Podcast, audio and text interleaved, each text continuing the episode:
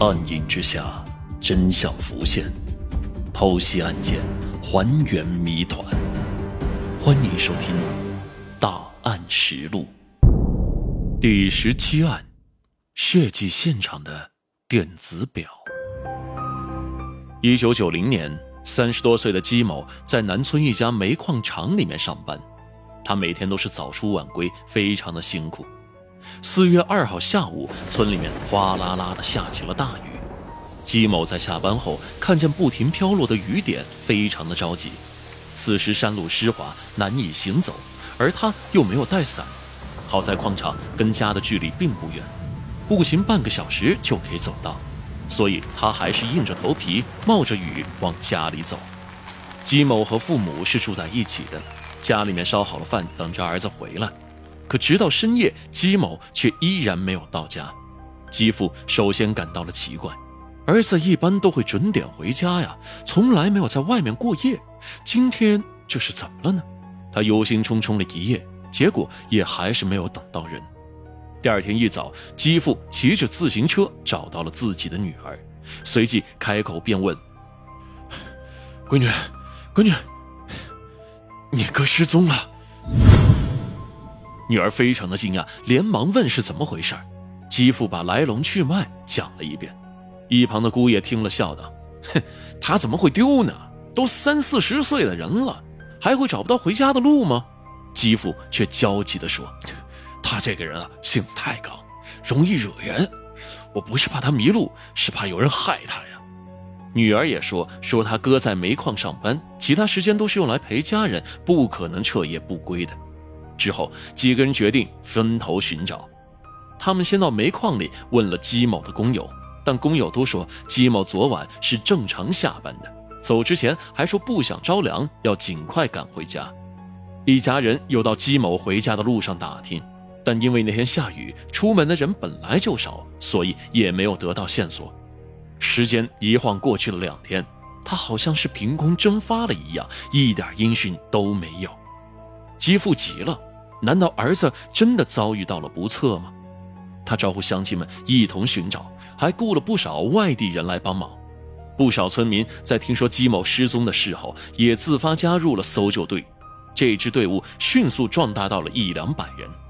之后的一天里，大家对山村进行了地毯式的搜查，不光把田间地头、矿洞、枯井都去了一遍，连稍微能藏人点的地方，一个都没放过。因为害怕姬某溺水，几个水性好的人还潜到坛子里面去搜救，然而也是一无所获。儿子失踪后，满心担忧的继父迅速的瘦了一圈，不好的猜想在他心里越发浓重了。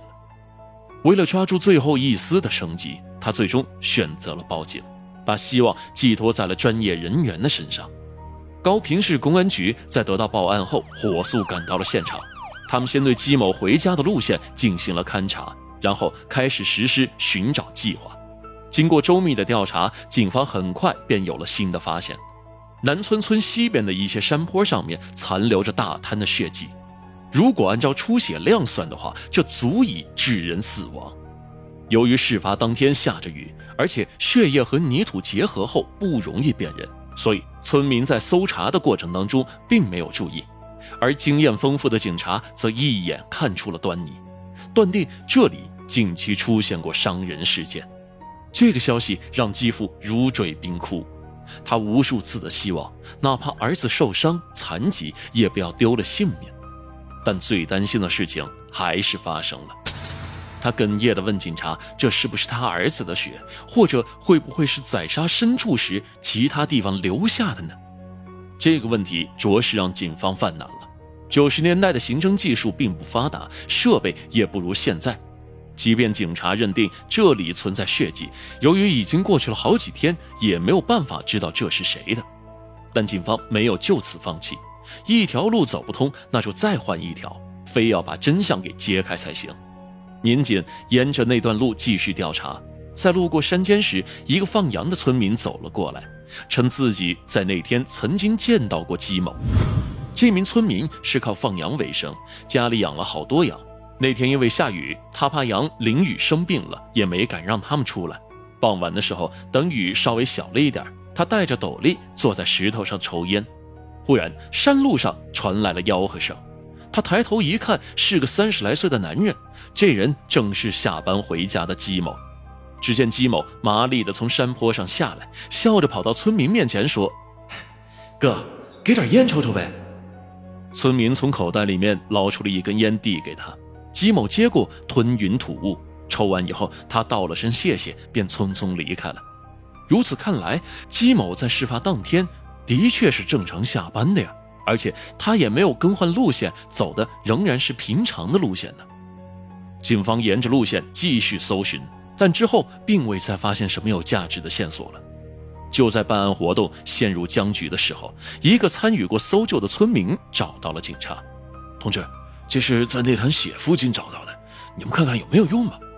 说着，他把一只带着泥土的手表递给了警察。警察发现，这是一只女士的电子表，除了因淋雨而失灵之外，其他的地方毫发无损。显然，在不久之前还被某人佩戴着。办案组非常的疑惑，电子手表在那个年代可是稀奇玩意儿，通常拥有的人都会把它当做宝贝，不可能随意的丢弃了。事发当地怎么会出现这个东西呢？警察敏锐的神经被触动了，他们认定这便是案情侦破的关键。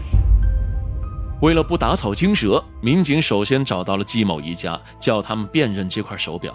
姬某的妹妹刚一看，马上大叫了出来：“这是自己嫂子秦某戴的呀！”原先的时候，秦某经常带她出门，因为是个新奇的玩意儿，附近的小姐妹们都印象深刻。但姬某的妹妹也想不明白，这块表为何会出现在血迹现场呢？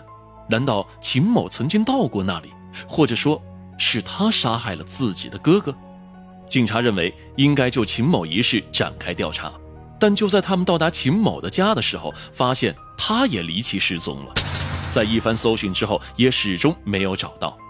警察怀疑是秦某杀害丈夫后畏罪潜逃了。这时，姬某的妹妹又透露了一个重要的消息：早前乡亲们寻找姬某的时候，秦某作为妻子却没有出面。这种行为无疑是十分反常的。丈夫失踪，作为妻子怎么能坐视不管呢？警察向村民们了解了秦某的情况，发现秦某在姬某之死中疑点重重。首先，两个人并不是原配夫妻，而是后来重组的。姬某原先有个妻子，但不幸离世了。秦某原先的丈夫脾气暴躁，他因为受不了打骂，也提出了离婚。两人经历伤痛后，都单身了好久，很需要人来陪伴。经过介绍，他们便走到了一起。然而，重组的家庭的生活并不如当初预想的那么幸福。由于姬某带着一大家子生活，秦某过去后，互相之间多有摩擦，两人经常因为一些琐事而吵架。刚开始的时候，他们还会为对方着想，自觉退让一步，但渐渐的，彼此都受不了对方的脾气，干脆直接分居了。而姬某出事的时候，恰巧赶上两人分居一周年。警察想到，如果是单纯的性格不合，应该不至于在一年后专门把人杀死，这里边一定另有隐情。果然，经过询问后，一个名叫陆某的男子出现在了警方的视线中。